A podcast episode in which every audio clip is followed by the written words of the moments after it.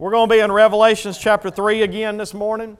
We're going to. Um, we're going to pick up where we left off last week. Um, I didn't get very far into the message last week, and so this week I'd like to pick up in the church of Sardis, the church of the living dead, part 2. The church of the living dead, part 2. Revelations chapter 3. Let's go ahead and read verses 1 through 6. So if you have your Bible, you have the means, and you're able, please stand as we give reverence to reading the living and powerful Word of God. It says, And to the angel of the church in Sardis write, The words of him who has the seven spirits of God, or the fullness of the Holy Spirit, as I taught last week. I don't want to have to go back and reteach everything, but that's the fullness of the Holy Spirit. And he has the seven stars or the pastors of this church, the messengers of these churches. I know your works. You have the reputation of being alive, but you are dead. Wake up and strengthen what remains and is about to die, for I have not found your works complete in the sight of my God. Remember then what you received and heard, keep it and repent. And if you will not wake up, I will come like a thief, and you will not know at what hour I will come against you. Yet you have still a few names in Sardis, people who have not soiled their garments, and they will walk with me in white, for they are worthy. The one who conquers will be clothed thus in white garments, and I will never blot his name out of the book of life. I will confess his name before my Father and before his angels.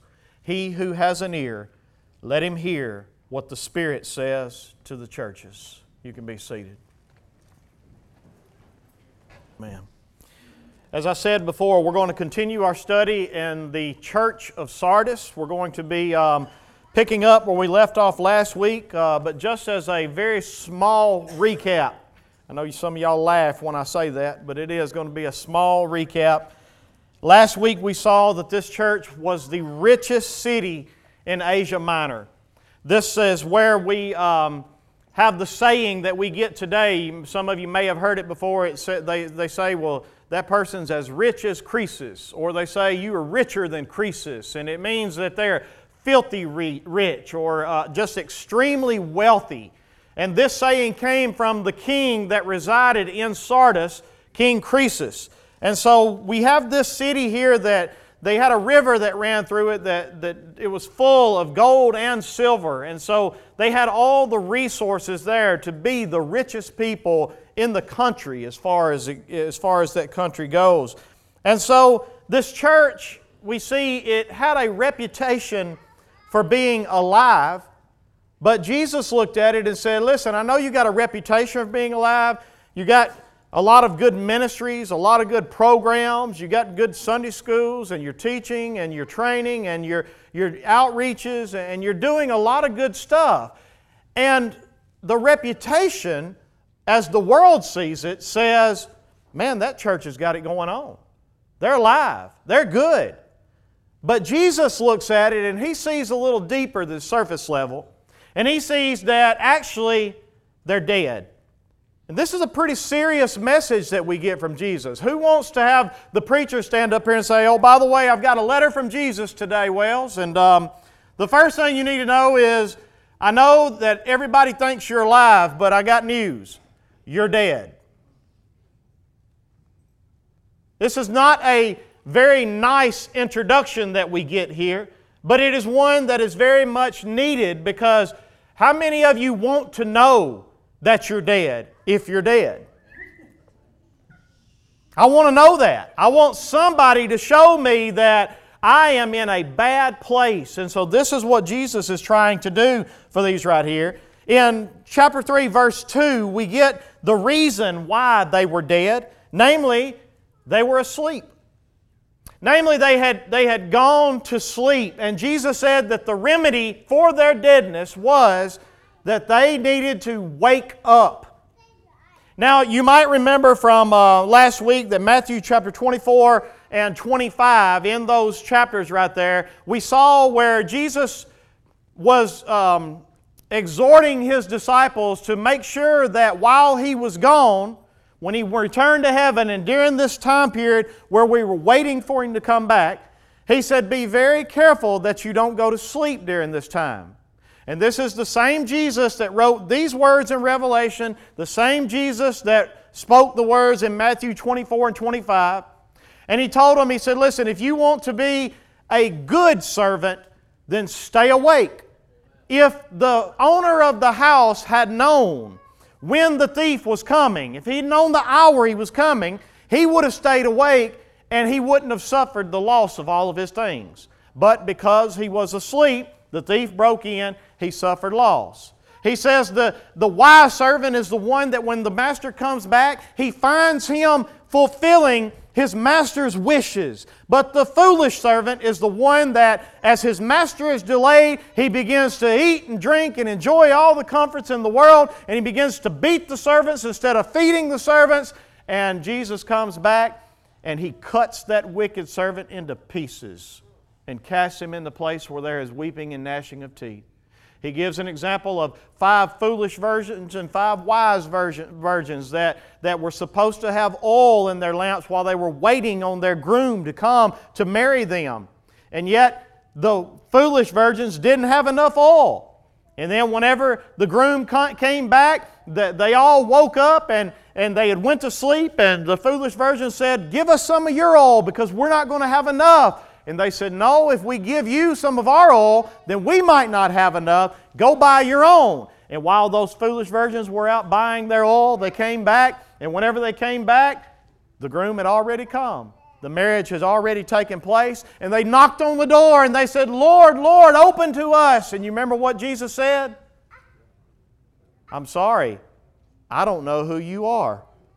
And ultimately, what we see is that they were not ready and they were not waiting on their master to come back. And so I could go on and on, but here's what you get. Staying awake and being awake, according to Jesus, is that we are living in light of His return. That every day that goes by, we are expecting that today could be the day that He returns. And I am going to give an account as a steward of His. I'm going to give an account of all that He has left entrusted to me, of the ministry that He's given me, of being a light in the world of darkness. And yet, there are so many Christians that are going to sleep in the comforts of the world. And instead of living in light of their servant, they're eating and drinking and being merry and just living life, and they don't even realize that they have gone to sleep. And so they needed, according to verse 2, here they needed to strengthen what remains and is about to die because their works were not complete in the sight of God. Another thing that we saw from last week is that uh, it's likely that this church had fell into the same place that Israel fell into, and that all of God's children in this world will fall into if we don't stay awake. What I mean is that in Malachi, he actually tells us that the children of Israel had got to a place where they were bringing their worship, they were coming and they were bringing sacrifices, they were giving their time, they were coming to church, they were doing all their routine, and God said, You know what? Just don't even come.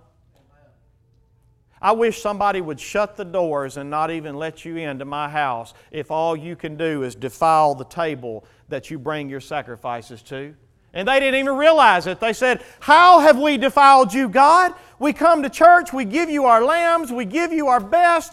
And he looked at me and said, Listen, you bring me the lame and you bring me the sick animals. You don't bring me the best. You don't bring me the first. You bring me what is left over. You bring me what you don't want. You give the world everything else you have, and then you come to me and you say, Okay, God, I'm here. Love me. And God said, I wish somebody would just shut the doors.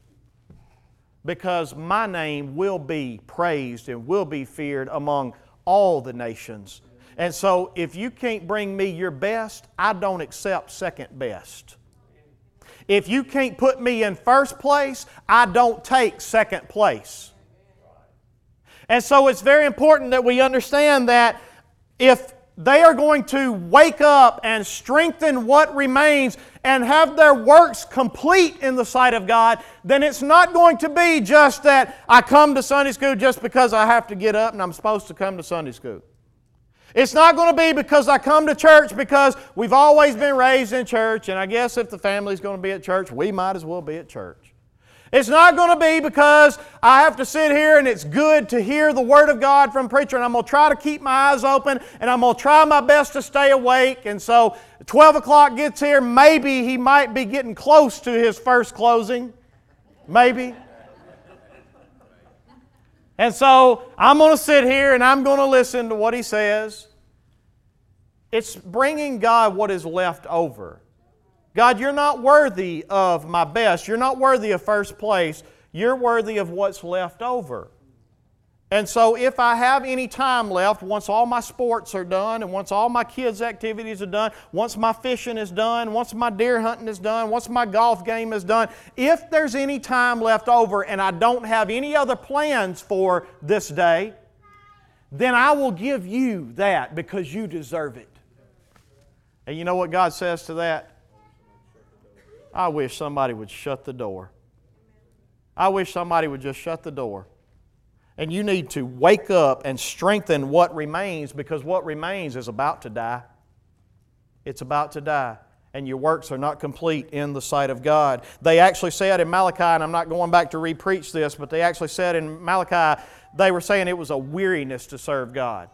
He wants our best. It's a weariness for us to have to get up and be here. It's a weariness for us to have to worship Him. And they snort at it, they said. They literally they just blew their nose at it.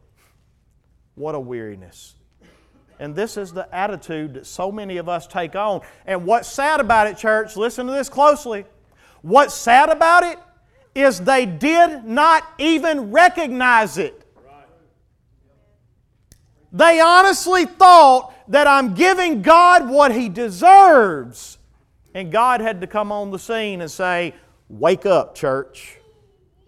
Wake up. This is not what I deserve.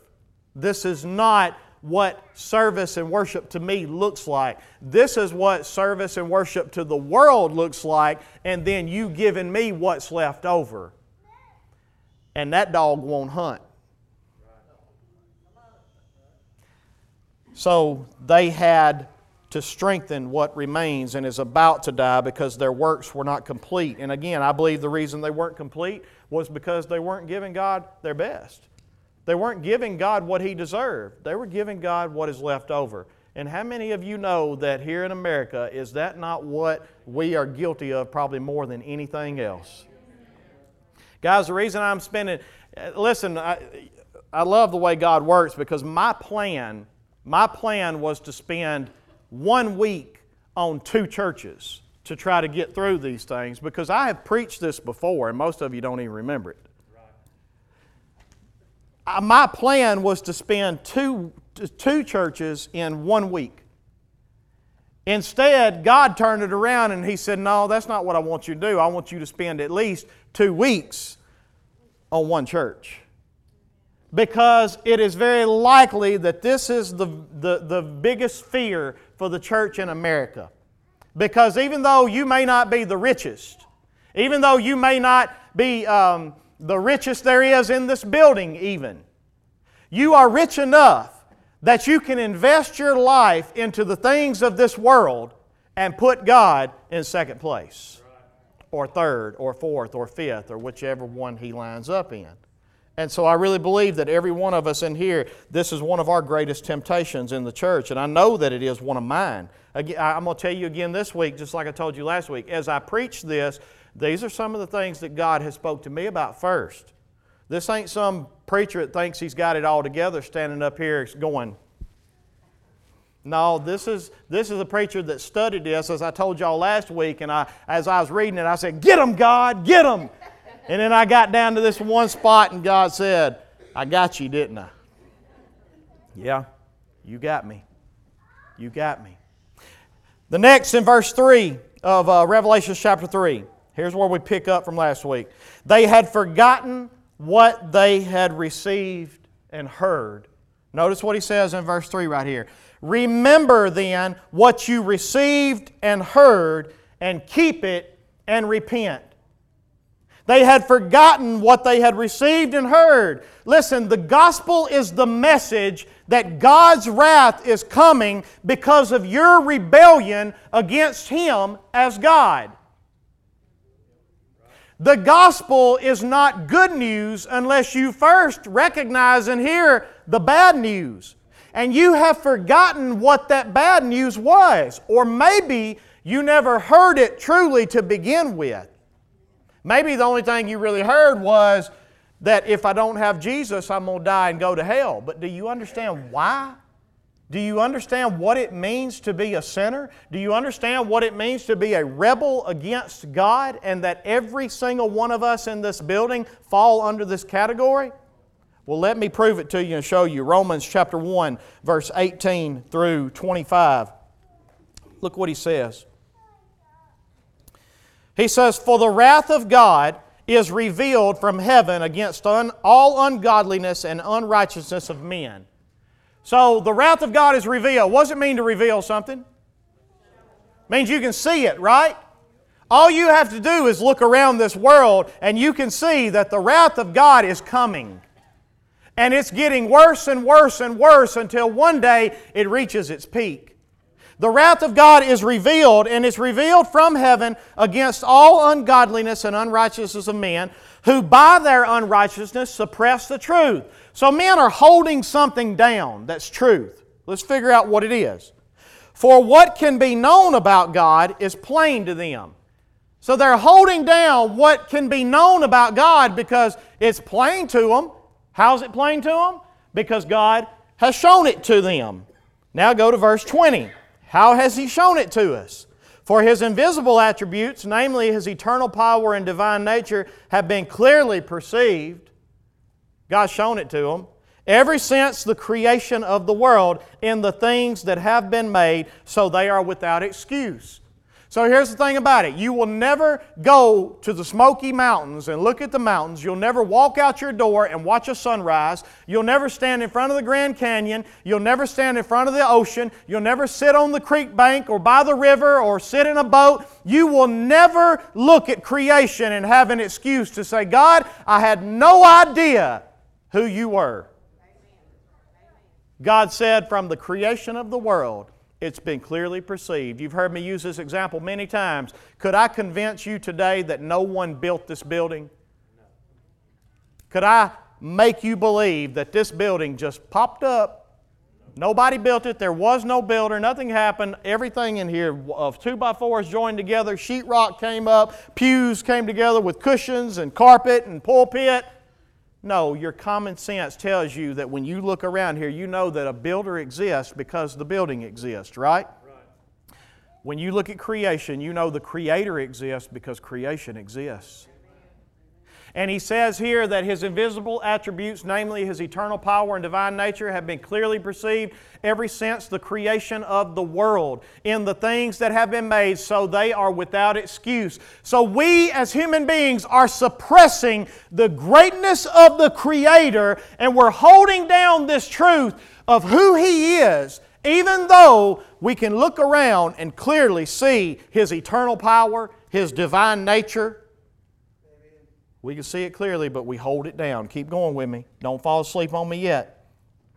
For although they knew God, verse 21, for although they knew God, how they know God? The creation declared Him. For although they knew God, they did not honor Him as God. They did not give thanks to Him, but they became futile in their thinking, and their foolish hearts were darkened. We refuse to honor Him. We refuse to give Him thanks for who He is. All right?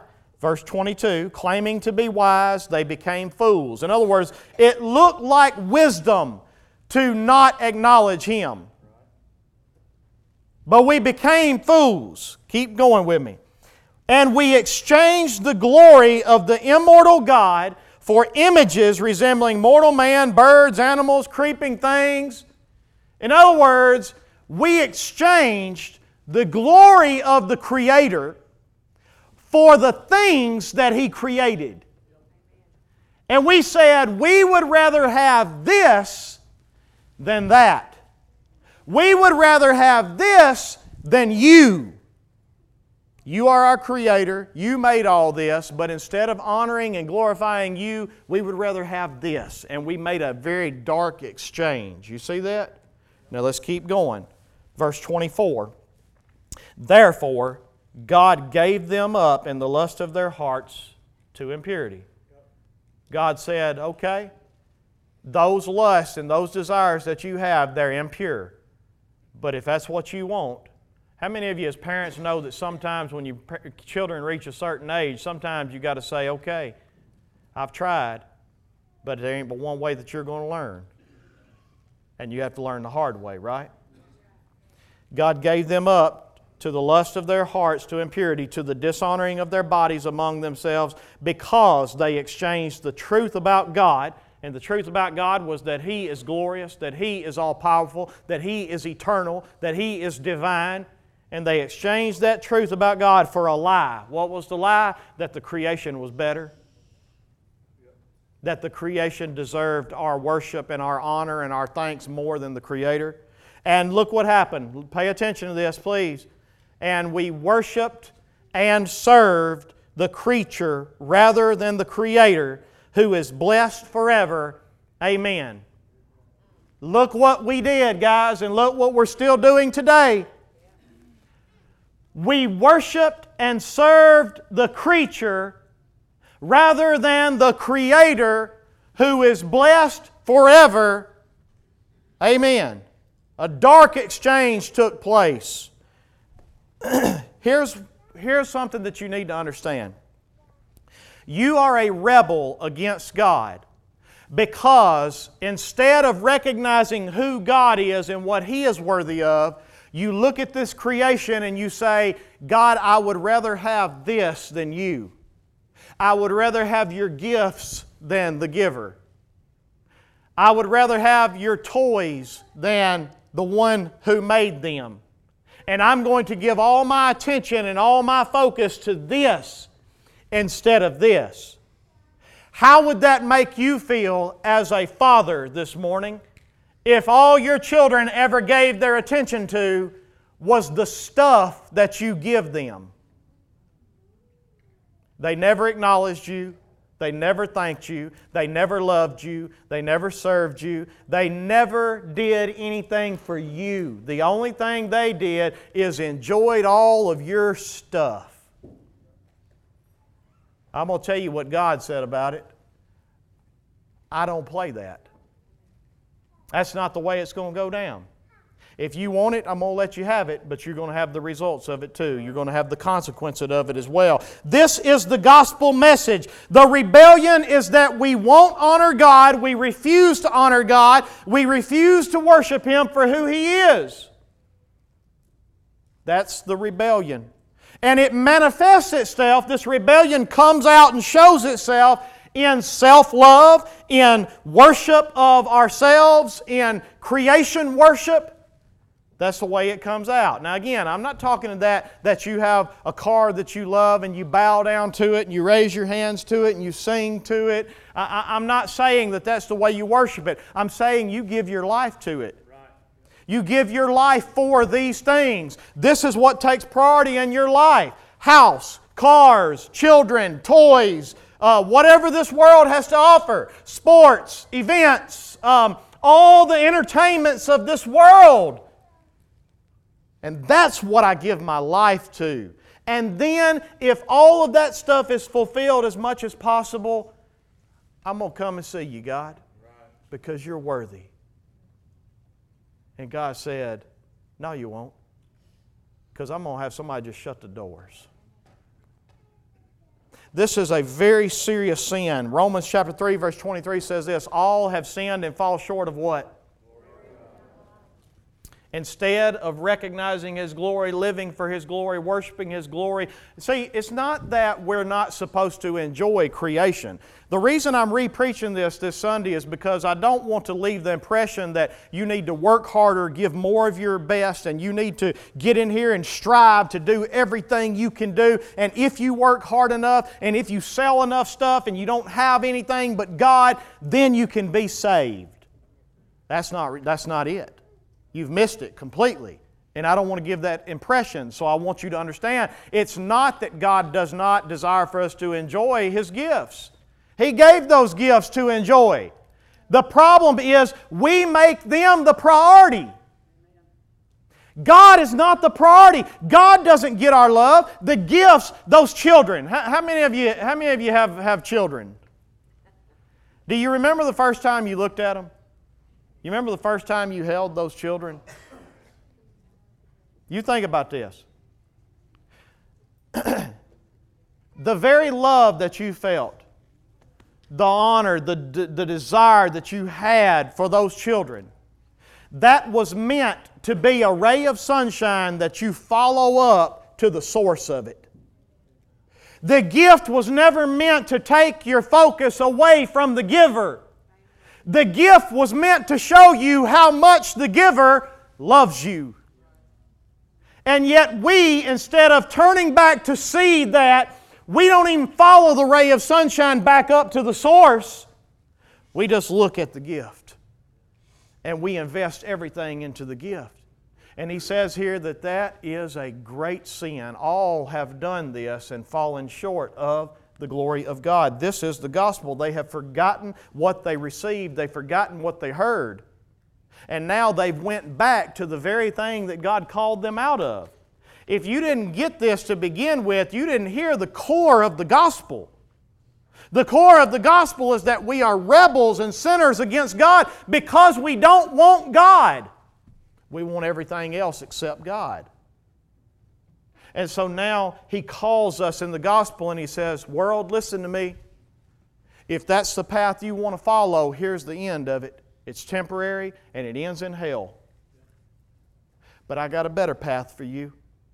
Repent, confess, turn away from it and see me for who I am. This is not God up here going, Love me, love me, love me, please love me. God's not sitting on his throne just wringing his hands, and I don't know what I'm going to do because they don't love me enough and they don't worship me the way that they ought to. No, God says this I know who I am, I know what I deserve, I know what I created them for. And I know I created them to love them, and I know I created them for, the, for them to enjoy me forever. But if they won't see it and they won't open their eyes, then I've got a consequence for them. And you need to understand here that that's exactly what's going on. God offers you the opportunity to see your sin, to repent from it, and the gospel is that Jesus died and shed His blood so that the offense that you committed against God could be taken care of. And when you put your faith and your trust in that, God says, I will save you from your rebellion. But that saving comes with you throwing up your rebellious arms to go, God, I see what I've done, and I'm sorry because you are worthy. You are worth more than this stuff, than creation. And this does not deserve my honor and my service. You do. And that's the conversion that takes place. But they had forgotten this. They had forgotten what they received and they had forgotten what they heard in the gospel. And now here they are sitting in their security and their riches and their comfort, and they're still serving. Remember, they had a reputation of being alive, right? That means that when the world looked at this church, they saw a lot of good things going on. This wasn't a dead church as far as wasn't nobody coming and, and, and all the people had left and there was nobody left. No, this was probably a full house. And Jesus said, You're dead. And part of the reason you're dead is because you've went to sleep.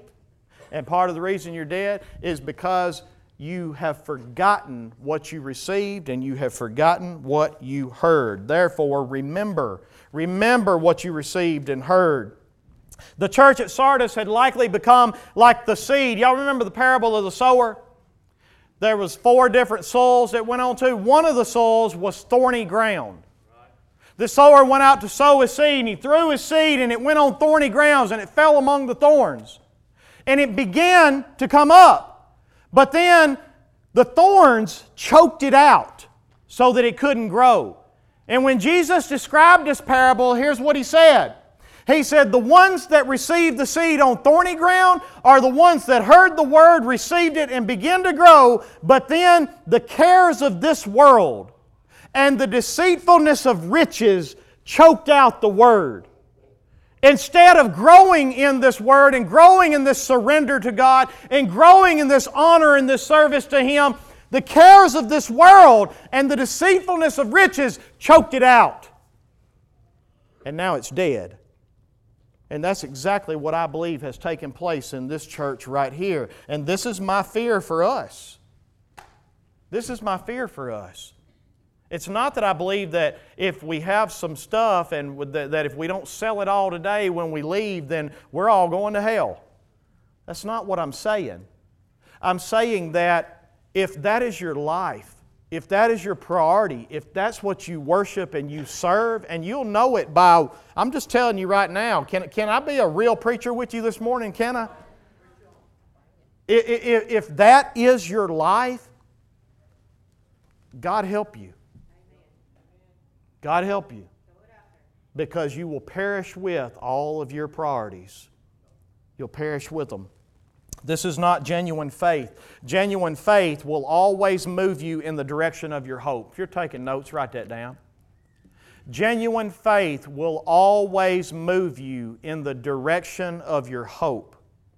Let me show you what I mean. Hebrews chapter 11, beginning in verse 1. We'll look at a few of them. Start with verse 1. Now, faith is the assurance of things hoped for. Here's what faith is it means I have assurance. I know something, right? I know that this is going to take place. And faith is knowing the things that I hope for. And it is the conviction of things that I don't yet see. So here's what it is God makes me a promise. And because God said it, I know it. That's good enough. That's it. It's a done deal. I don't have it right now, but I have the conviction of things unseen because I know who promised it. And I have assurance of what He's given me hope for. Let me give you an example of it. Hebrews 11, verse 7. Look at Noah. Because these are all faith, people of faith. By faith, Noah, being warned by God concerning events as yet unseen, in reverent fear constructed an ark for the saving of his household. So, what was the promise? I'm going to save you I'm going to save your household, right? And what was the result? Constructed an ark in reverent fear. By this, he condemned the world and became an heir of the righteousness that comes by faith. Faith will always move you in the direction of your hope. What was the hope? Well, first off, wrath is coming. What am I going to do? I'm going to save you and your household. Now, build this ark. Genuine faith moves him in the direction to build the ark because it moves him in the direction of his hope. Ungenuine faith sits down and says, Thank you, God, that you're going to save me. I don't really feel like building an ark today, and I'd rather do this, and I have a lot of other stuff going on, but thank you that you're full of mercy. Thank you that you're full of grace. Thank you that you forgive me. Thank you that I'm, I'm, I'm being saved. Thank you that, just thank you, God. I'm just going to sit right here, and you just save me, God. And God says, You don't believe me. Because if you believed I was actually going to flood the world, you know what you'd be doing?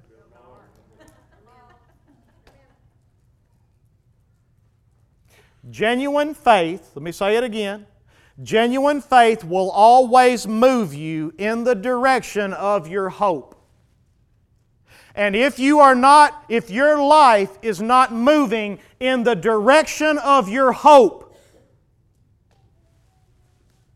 I'm sorry to tell you, but you don't have genuine faith, and you will be a foolish virgin that knocks on the door. I don't care how many times you went to church. I don't care how many ministries you did. I don't care how many homeless people you built homes for. I don't care how many hungry people you fed. I, I don't care how many good things you did.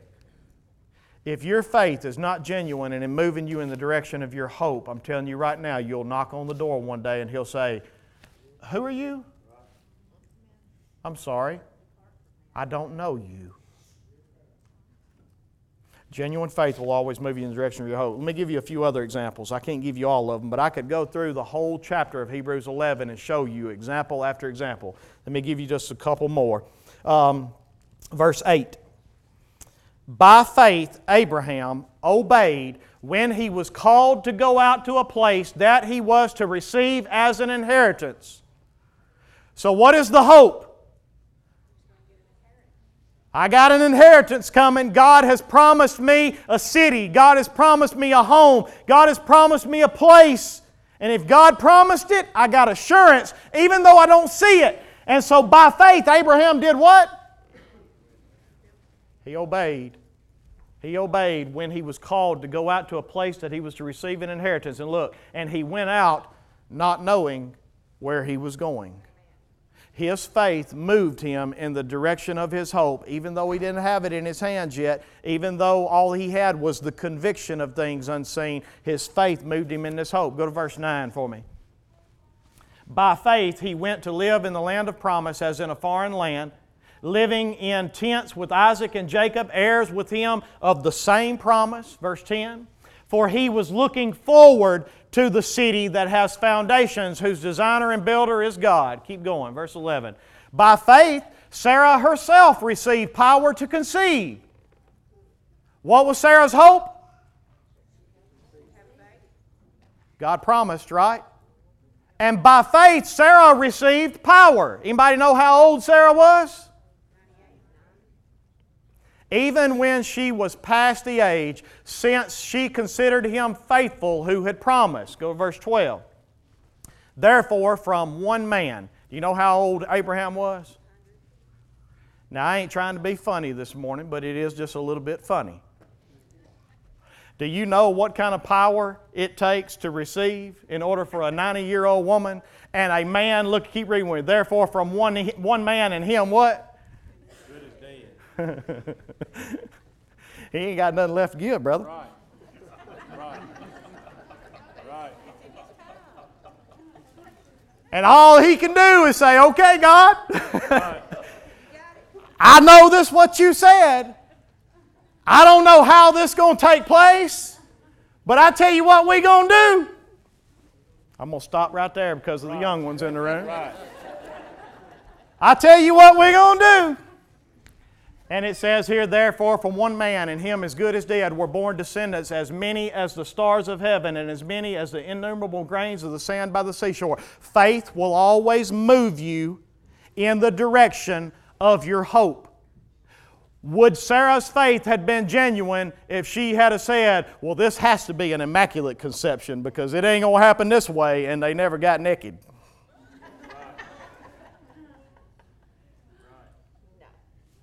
Faith will always move you in the direction of your hope. Do you see this? I'm going to stop right there for lack of time. I'm not going to give any more. But genuine faith will always move you in the direction of your hope. This is why the language of those walking in true faith is different than our language. Listen to some of it. Philippians chapter 3 verse 7. Listen what he says. Paul says, But whatever gain I had, I counted loss for the sake of Christ. Indeed, I count everything as loss because of the surpassing worth of knowing Christ Jesus my Lord. For his sake I have suffered the loss of all things and count them as rubbish in order that I may gain Christ and be found in him, not having a righteousness of my own that comes from the law, but that righteousness which comes through faith in Christ, the righteousness from God that depends on faith that I may know him and the power of his resurrection and may share in his sufferings, becoming like him in his death, that by any means possible I may attain the resurrection from the dead. Do you hear that language? Paul said, What is his priority? What's Paul's priority? The gospel, that I can know Christ. My faith moves me in the direction of my hope. That's genuine faith. I hope y'all see this this morning because many of you are not getting it. I know. 1 John chapter 2 verse 15. Listen to this.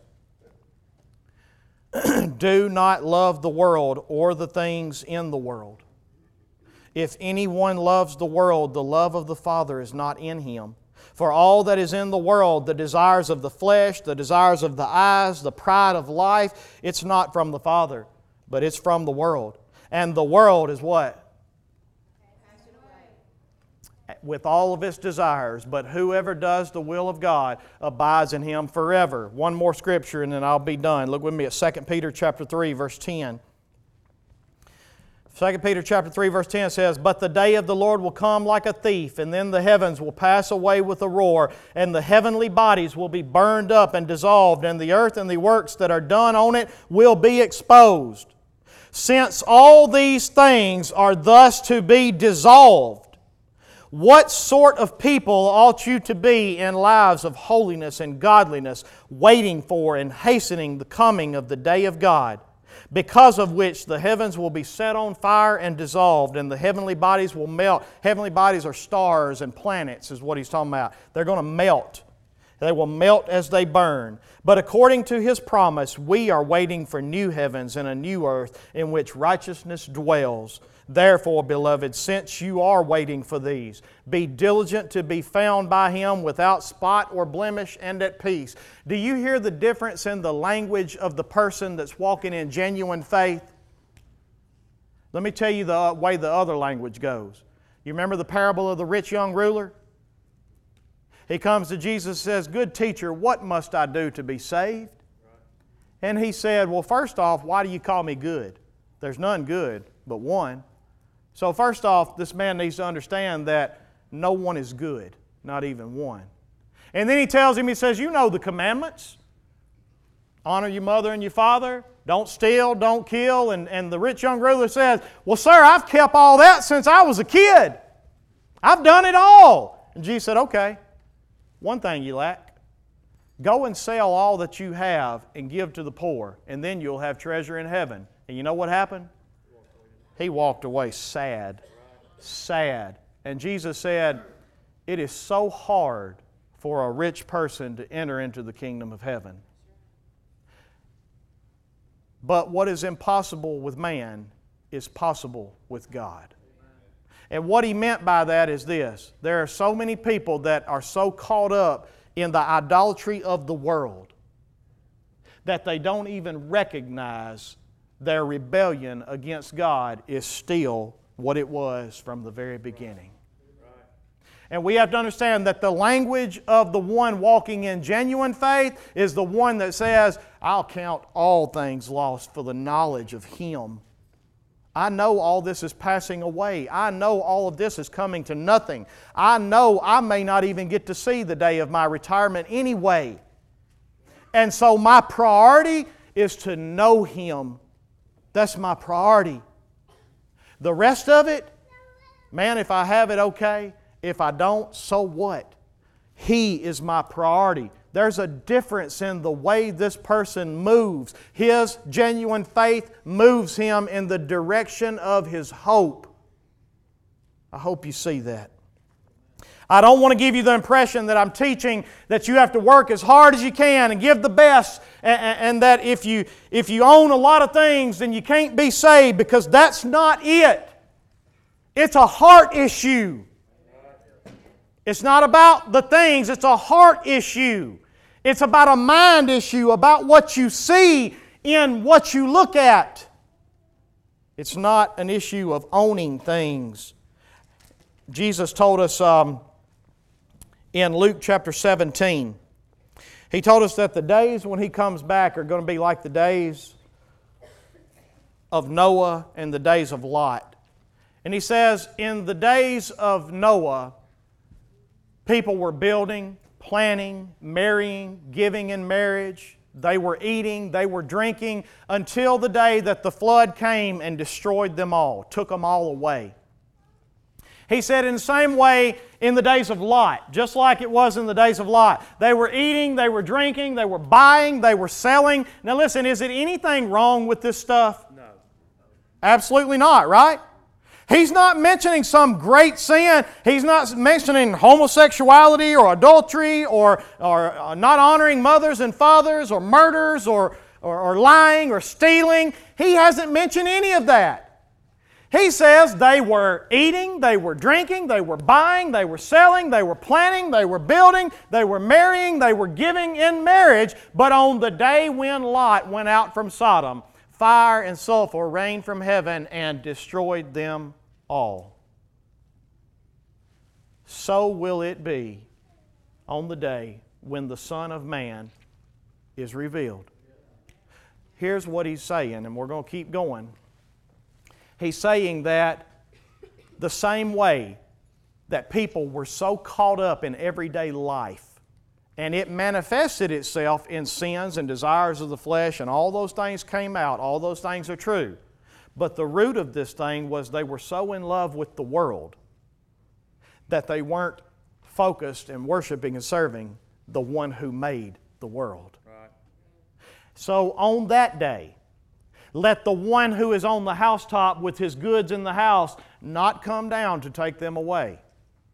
And likewise, let the one who is in the field not turn back. And here's the warning remember Lot's wife. Right. You know why? Because she turned back. She exposed her heart and where it was. It wasn't an issue of goods in the house. It wasn't an issue of whether or not they should have had things or not had things. It was an issue of the heart and she exposed her heart when she was on her way out. God was destroying all this. And she's supposed to be saved going on her way out. But on her way out, as the fire fell, she went. Because she loved this world so much. And it exposed that her heart was not in love with the one who made it. Her heart was still in love with the things of this world. And guys, can I tell you that that's our heart? Right. Every one of us, that's our heart. And the warning that Jesus gives remember Lot's wife. Whoever seeks to preserve his life will lose it, but whoever loses his life will keep it. Boy, I, I don't think I can get any clearer than this, can I? I mean, this is so cut and dry.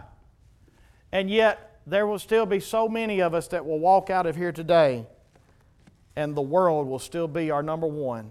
Our children will still be our number one. Our things will still be our number one. Our jobs will still be our number one. Everything in this world will still be our number one. And we won't heed the warning to remember Lot's wife. Remember Lot's wife. It's a heart issue. Remember Lot's wife. Here's the warning. Go back to Revelation chapter 3. We're closing up.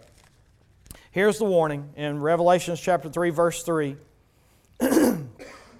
he said, Remember then what you received and heard, keep it and repent. If you will not wake up, if you will not wake up, I will come like a thief. In other words, if you will not open your eyes and see God as the only one worthy of all your love, honor, and worship, if you will not worship and serve the Creator rather than creation, if you will not see the kingdom of God and laying up treasures there is worth more than this earthly kingdom and anything you build here, if you will not give Him your best and live serving, if you will not have a heart that desires this, he says, I am going to come like a thief, and you will not know at what hour I will come against you.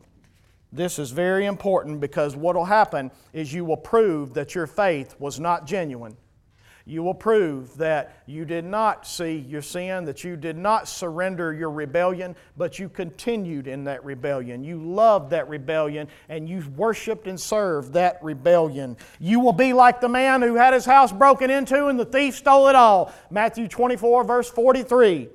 You will be like the servant who was wicked, and, uh, and Jesus came back and, and cut him into pieces and threw him into place where there were weeping and gnashing of teeth. Matthew 24, verse 50 through 51.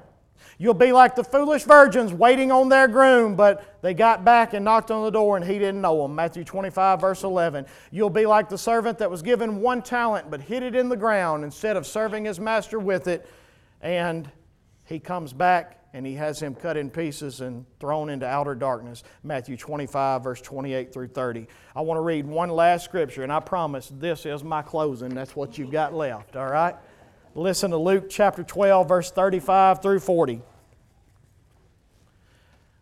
Stay dressed for action. Keep your lamps burning. Keep going, brother. And be like men who are waiting for their master to come home from the wedding feast, so that they may open the door to him at once when he comes and knocks. Blessed are those servants whom the master finds awake when he comes.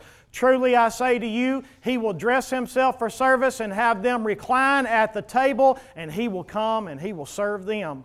If he comes in the second watch or in the third watch and finds them awake, blessed are those servants.